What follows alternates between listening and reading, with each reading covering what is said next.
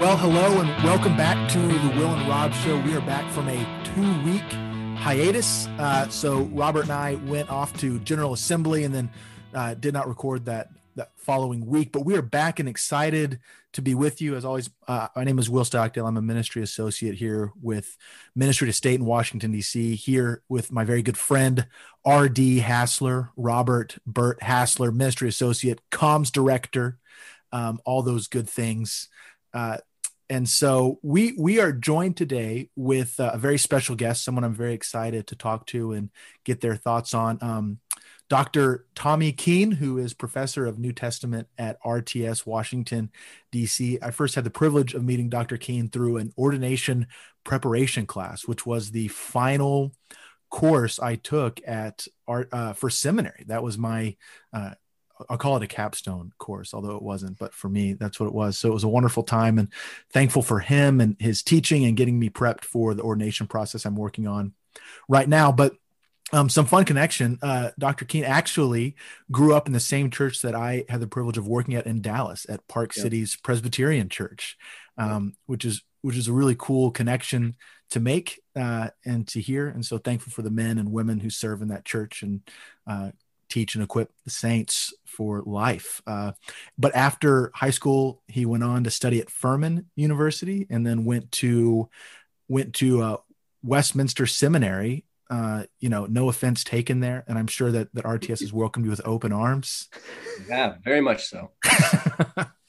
uh, we got hey, we got you know all three institutions represented here, which is great. We got Covenant, RTS, all three, as if we are the I, hopefully the DTS people will be, you know, won't be too upset, and all those other small, lesser than seminaries that are out.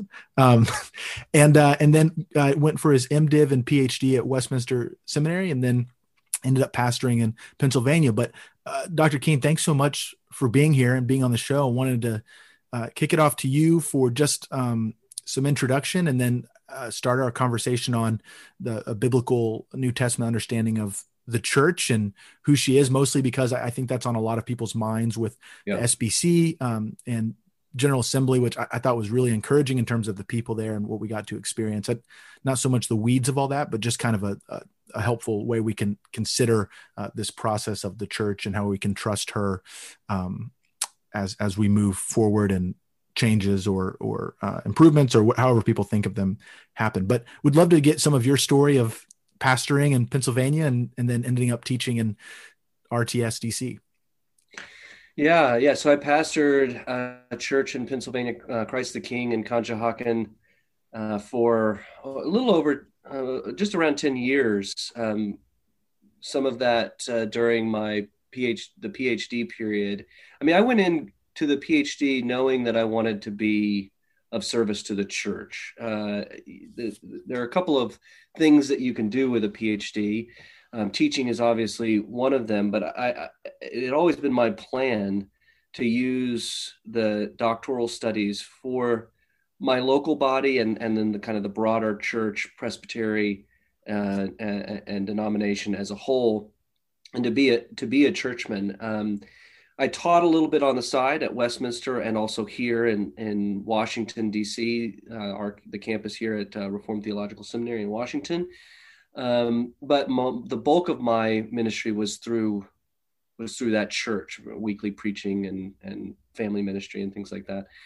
Um, but the Lord called me here uh, to DC uh, about ten years uh, through about ten years of ministry, and uh, and I've I've loved it. It's it's I'm kind of was 80 20 church uh, academy and now i'm kind of split the other way 80% academy and then preaching here and there uh, in, in, the area. So uh, I've, I've really enjoyed it. It's it's been an honor to kind of be a part of this community and to train up uh, men and women for ministry and to be uh, to, to kind of uh, go deeper into that kind of that academic world and to uh, to stretch in that area, those areas. So this has been exciting, and I've been I- enjoying it.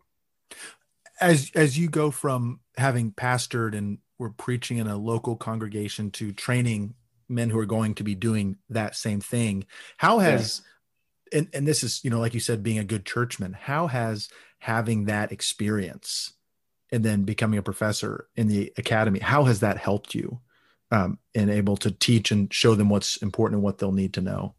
Yeah, yeah. So, I mean, it's it's invaluable, right? I mean, and one of the things that RTS does very well is that all of the professors are churchmen. They, they're all involved in the church and have had either currently doing ministerial work or have extensive pastoral experience, and they bring that to and we bring that to the classroom. And I think that's a a great asset. And one of the things I love about our community here is that most of our students are that way too. Like most of our students, the DC area, uh, you know, is a is an intense area. Um, it's very hard to be in this area and just do school. And so most of our students are also pastoring uh, or involved in their communities or working with the government or their lawyers or their doctors. You know, they, they're all involved in some way, and they bring those kinds of direct, practical, pastoral questions to the classroom.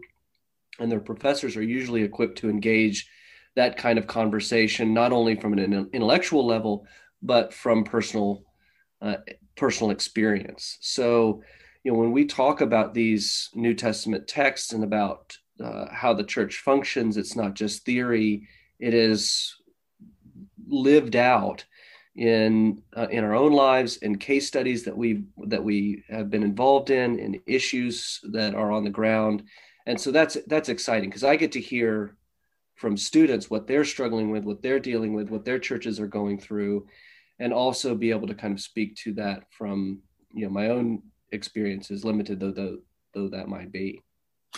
Yeah, that's wonderful. that tees us up, I think, to the kind of three big points that I wanted to ask you about, and that is yeah. how do we think about the church and who she is? How do we serve the church? And then how do we speak about the church? And the last one is in the midst of you know successes and failures uh, how do we how do we talk about her publicly and even privately in our hearts and to the father? How do we go about that? So first is as you are are pastoring and professing professoring to professoring is the correct the correct word yeah. Yes sir yes sir yes sir. Uh, as you're doing these things how do you encourage people to think about um, the church. I, I, I think a lot about R.B. Kuiper's the title of his book, "The Glorious Body of Christ." That uh, the church is that. She doesn't always seem like that to us, um, but she is, as a matter of fact. Um, and so, how do we think about the church on Sunday morning as what's happening, but beyond that, as as the church is in the world and as you know the gates of hell will not prevail against it. So, I just wanted to, in, in terms of biblical texts and um, teaching, how you would encourage us to think about that. I mean, it's such a expansive topic. One of the things that kind of like immediately comes to mind, without trying to give like a full theology of the church, I guess, one of the things that immediately comes to mind, since you mentioned uh, General Assembly uh, and, and the SBC and, and some of these other kind of broader denominational gatherings, is the unity of the church. And it, when we think about unity of the church kind of on a practical pastoral level, I think our immediate horizon is, of course, the unity of your local body. And that's important, right? We want our local congregations to be unified, to be, you know, as Paul says in Philippians 2, to to be thinking Christ's thoughts after after him, to have this mind in you that is in Christ Jesus. We want that level of local congregational unity, but one of the things that's striking in the New Testament is that Paul and Peter and James, they're, they're not just uh, uh, pursuing the unity of their individual congregations, they're pursuing the unity of the church Catholic, the universal church, however you, you want to talk about it, the, the body of Christ um, dispersed, as it were, throughout the world, but nevertheless united as, as a kingdom. And I just think about, you know, so much of Paul's ministry is actually determined by and directed within that framework of pursuing the unity of the body. And mm. he talks about why he excels as his in his ministry uh, among the Gentiles. And one of the reasons he excels in his ministry among the Gentiles, one of the reasons he works so hard is so that the church, Jew and Gentile, might be unified. He says to make my my fellow brethren jealous so that they too might come and participate in the gospel in Romans Romans 9. Um, so a lot of what makes Paul tick is this presupposition, this basic fact that the church across the world should be one body, even as it is many bodies. Uh, you see that in Acts 15.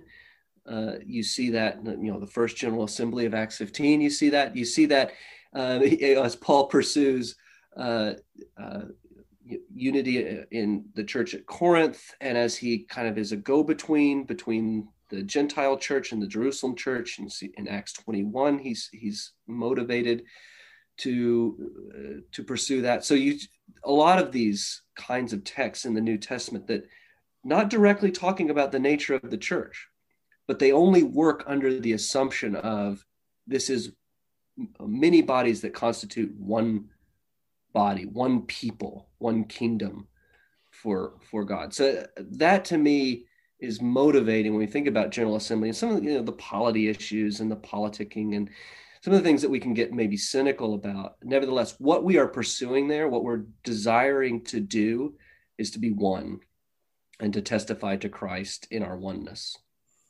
Yeah, that's that's wonderful and a needed reminder and encouragement against what feels like so much fracturing. So, I, my question with that is, what maintains and sustains that unity? Then, what is the in scripts that you see? Like, what is the the maintaining, uh, yeah, source of of the unity of the church? I mean, Robert's Rules of Order, of course. These are wonderful plugs for the PCA. This is the Presbyterianism. This is fantastic. This is absolutely fantastic.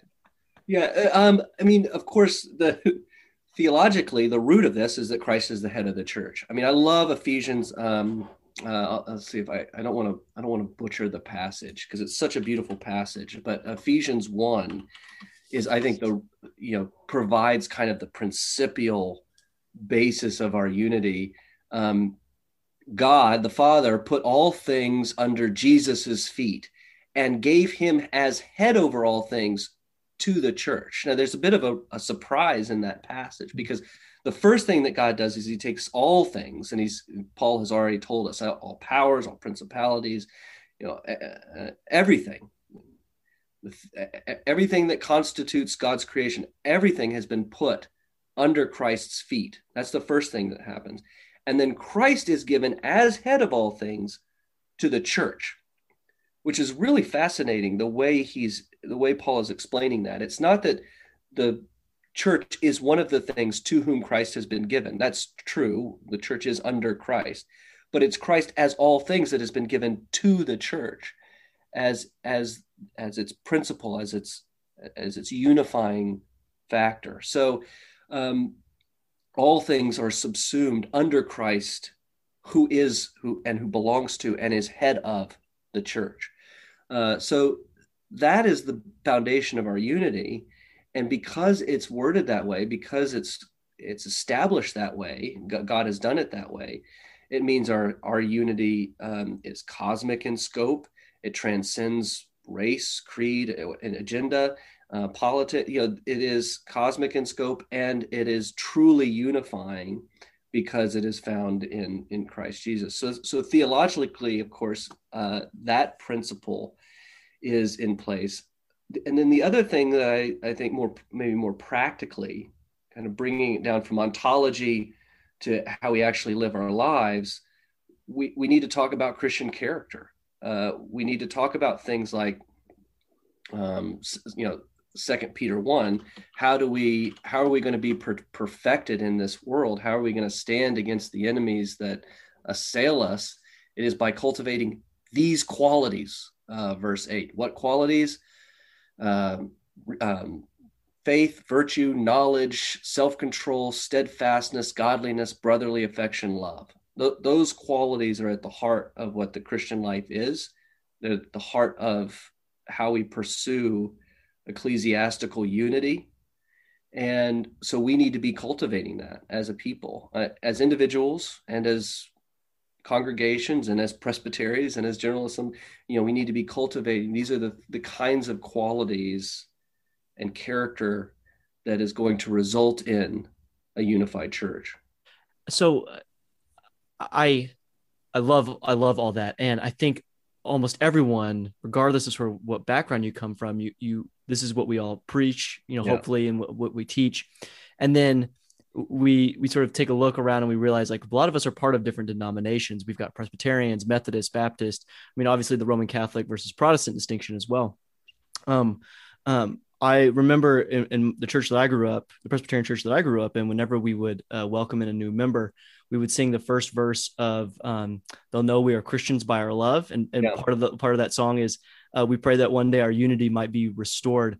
How, how do we think about um, unity in the context of the denominations and, and things that are sort of always seems like they're always ever splintering?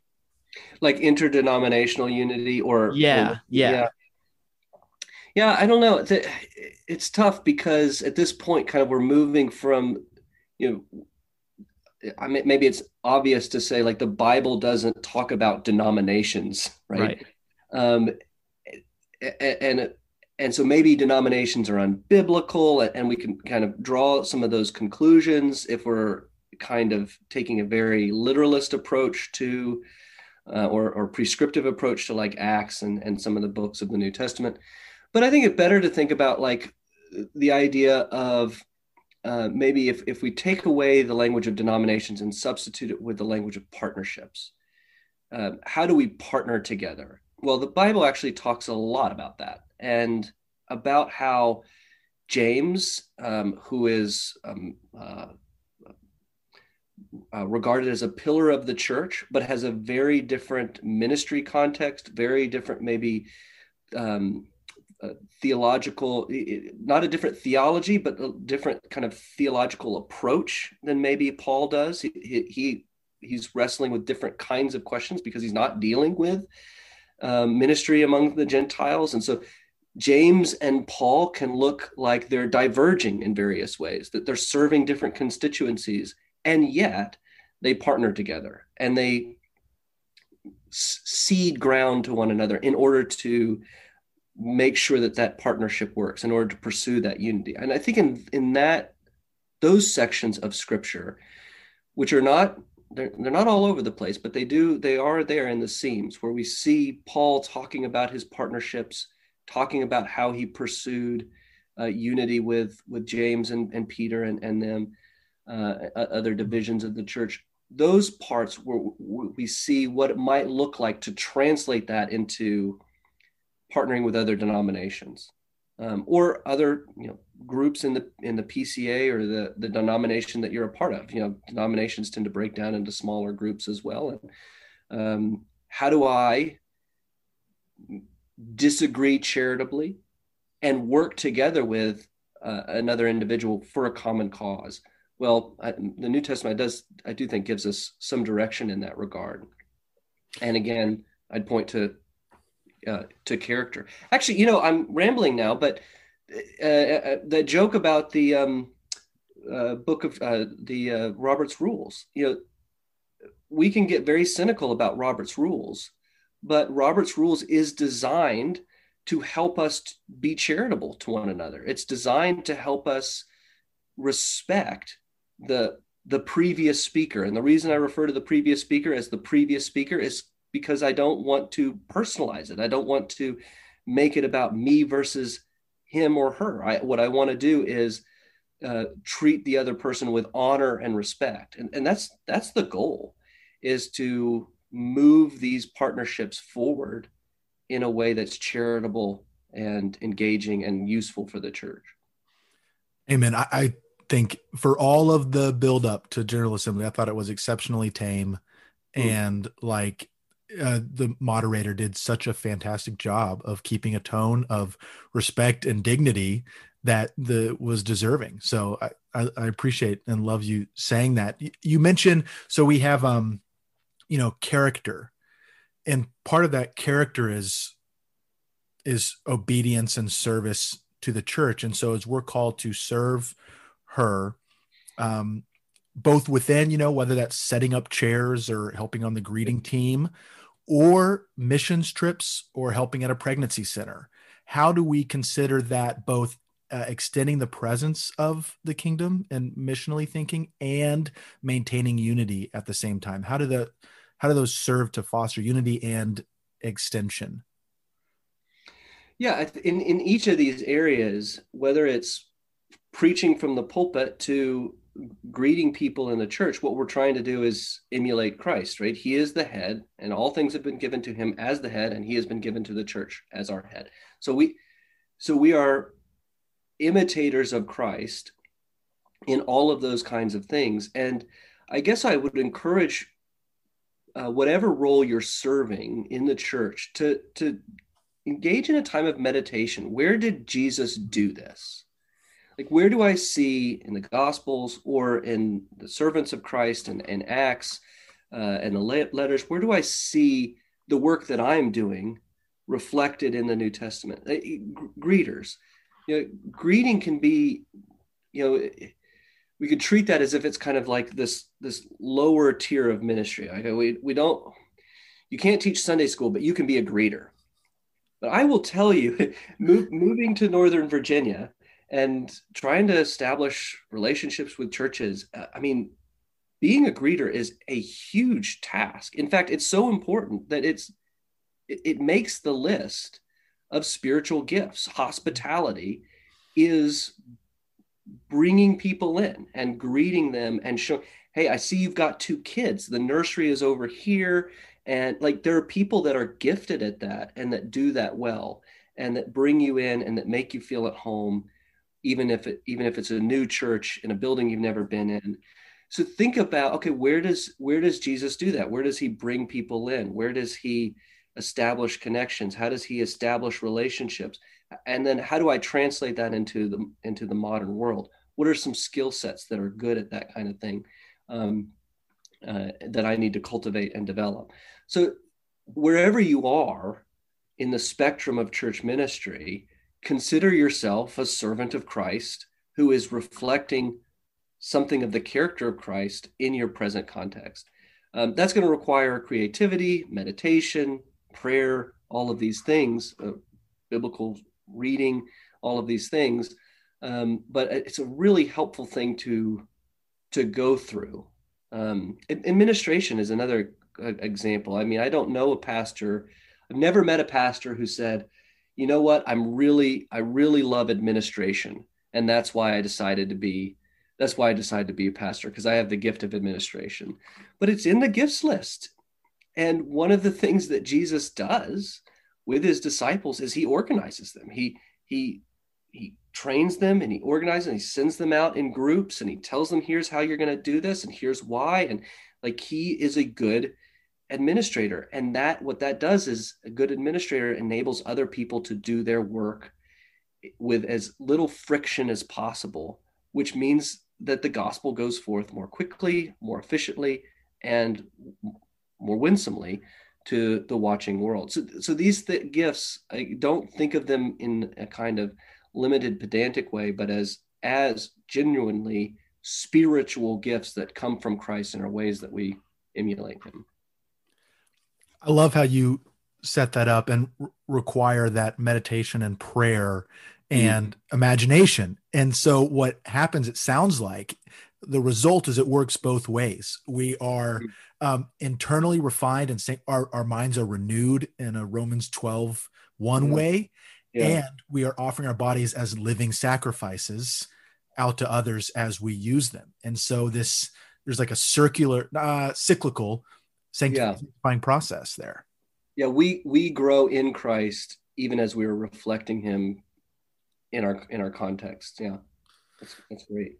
Yeah, and I'll put uh, uh, an endorsement behind your your point about greeters. I mean, I I I know so many people who have stuck around at a church not because the you know the XYZ programs were you know so good or um, necessarily like they agreed with like every point of the doctrinal confessions, but it was just like somebody like talked to me and my family, and like yeah. now I'm here. So it, it, it those those little things, um, or what we tend to think are little things, end up having massive consequences as we think about serving the church.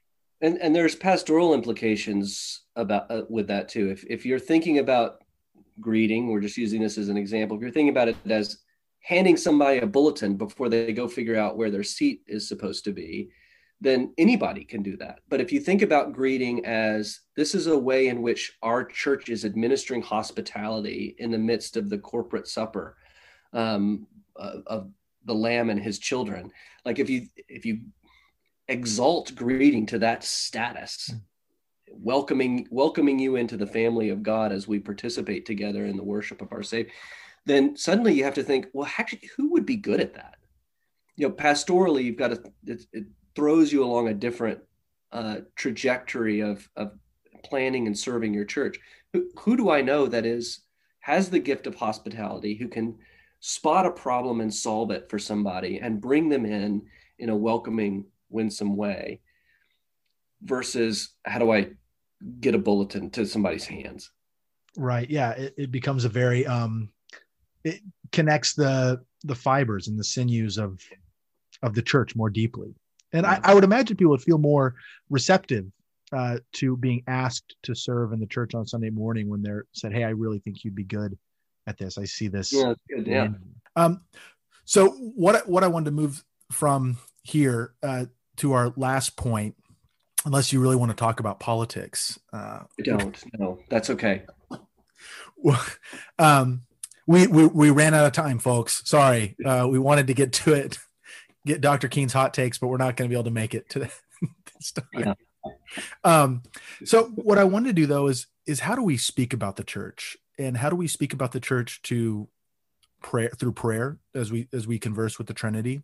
Um, you know, uh, as we talk to the Father about um, his son's bride how do we talk to fellow believers about mm-hmm. The church and then how do we speak to the watching world about the church? And uh, if the church were perfect this would be super easy. Well it'd be easy because we'd be in heaven. So i mean you know there's that. But on on earth when we look at failures and um, historical embarrassments and um, you know sins and scandals uh, there's a lot of focus on that. And there can be uh, like you, you, mentioned cynicism that can come about. A jadedness mm-hmm. can also come about. It just seems tiresome at this point but um, like you said the church is is cosmic in its scope. Uh, we are united to christ. I mean there's beautiful realities there. So how do we how do we speak in those three areas um, about and about the church?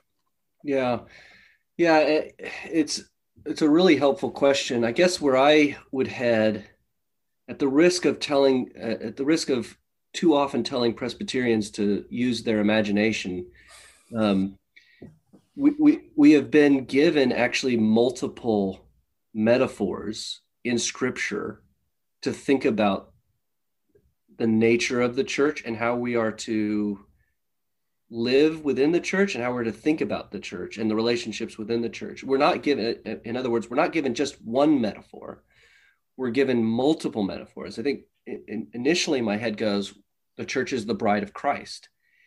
And when we talk about the bride of Christ, when we think about how we are to treat the bride of Christ, we think honor. We think, you know, we, we want her to be uh, beautiful and beautifying uh, in the world, the watchers, and we want to speak well we, we always want to speak well of the bride of Christ. But, and that's good. And that's one metaphor. And that helps me think about this, you know, how I should be speaking about the church. It's not the only metaphor. I'm also uh, given the idea that the church is wheat and tares in the kingdom of God. Um, I'm also told that the church is like a flock with sheep and sometimes wolves who will uh, who are usually in some sort of pastoral role and will feed upon the sheep. And so I'm given uh, actually a number of different kind of metaphorical worlds to think about. And no one of them is kind of the uh, master principle from which every relationship, every uh, action can be deduced. Sometimes I need to think about the, the, the church as the household of God with brothers and sis- my brothers and sisters.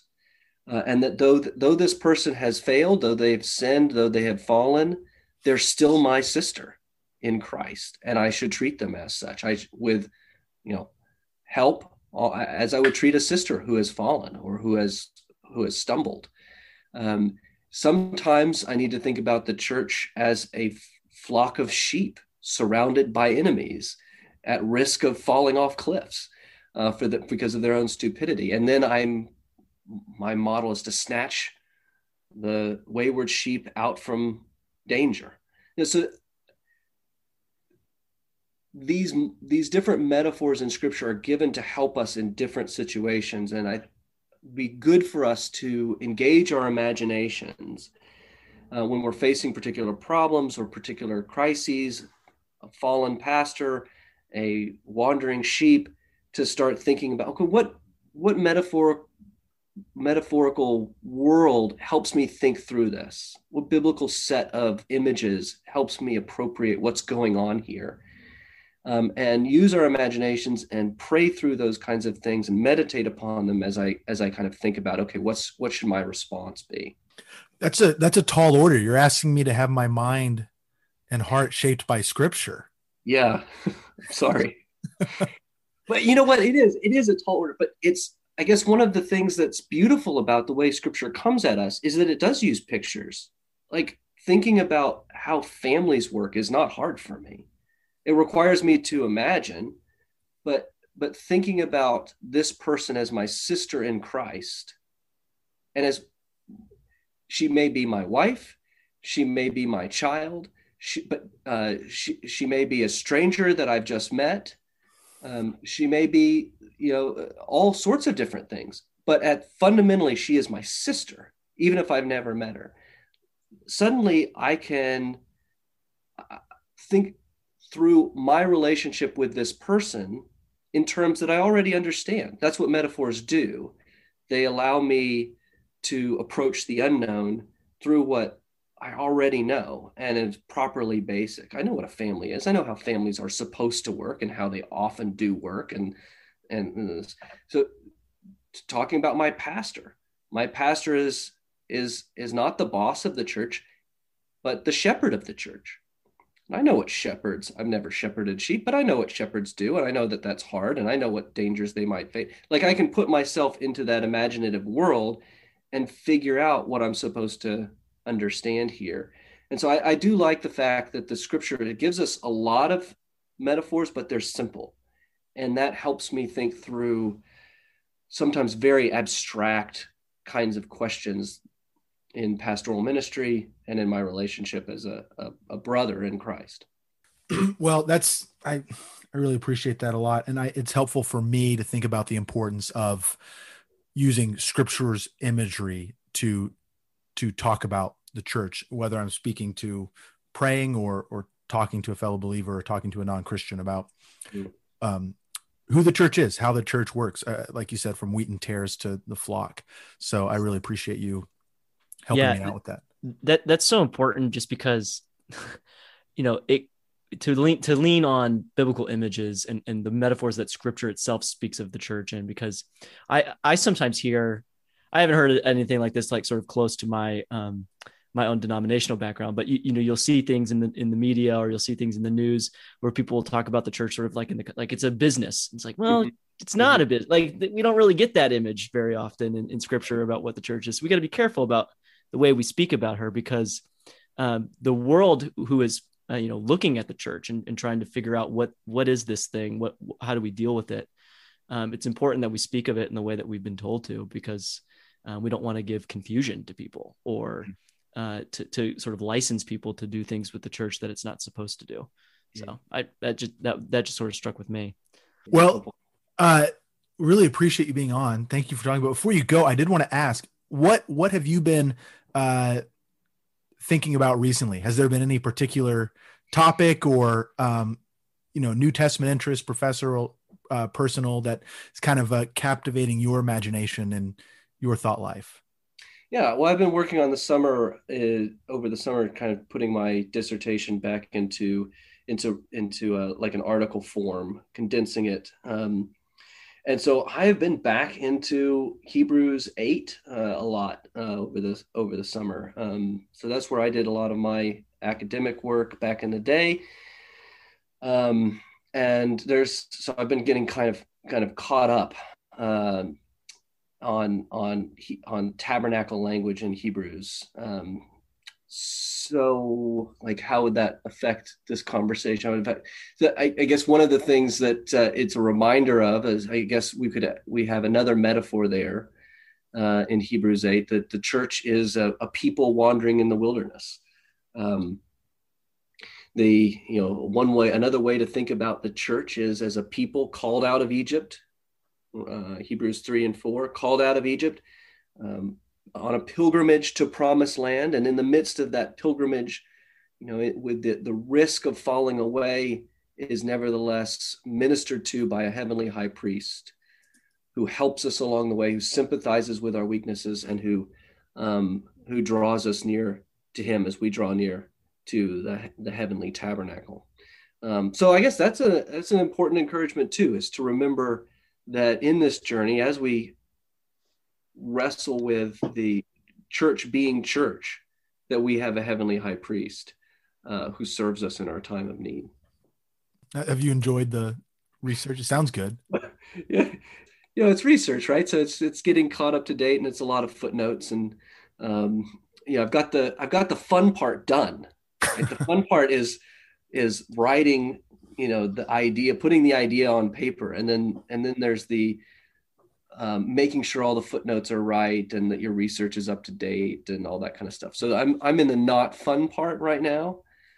Uh, I can go a, an hour and a half for a footnote is is not always the most encouraging thing, but it's good. I hope that it's good and productive work. Awesome, awesome. Well, let us know whenever it uh, comes out in the article form. Yeah, uh, love to take a look. And so, uh, thank you so much for coming on with us today and helping us talk about the church and think about her and, and what it means to serve her and that importance. And so thank you all so much for listening. Uh, as always, you can follow Robert on Twitter at RD Hassler. You can follow me at Suckill and you can follow Dr. Keene at Tommy Keene. So T O M M Y K E E N E. So thank you all so much for listening and we'll talk to y'all next week.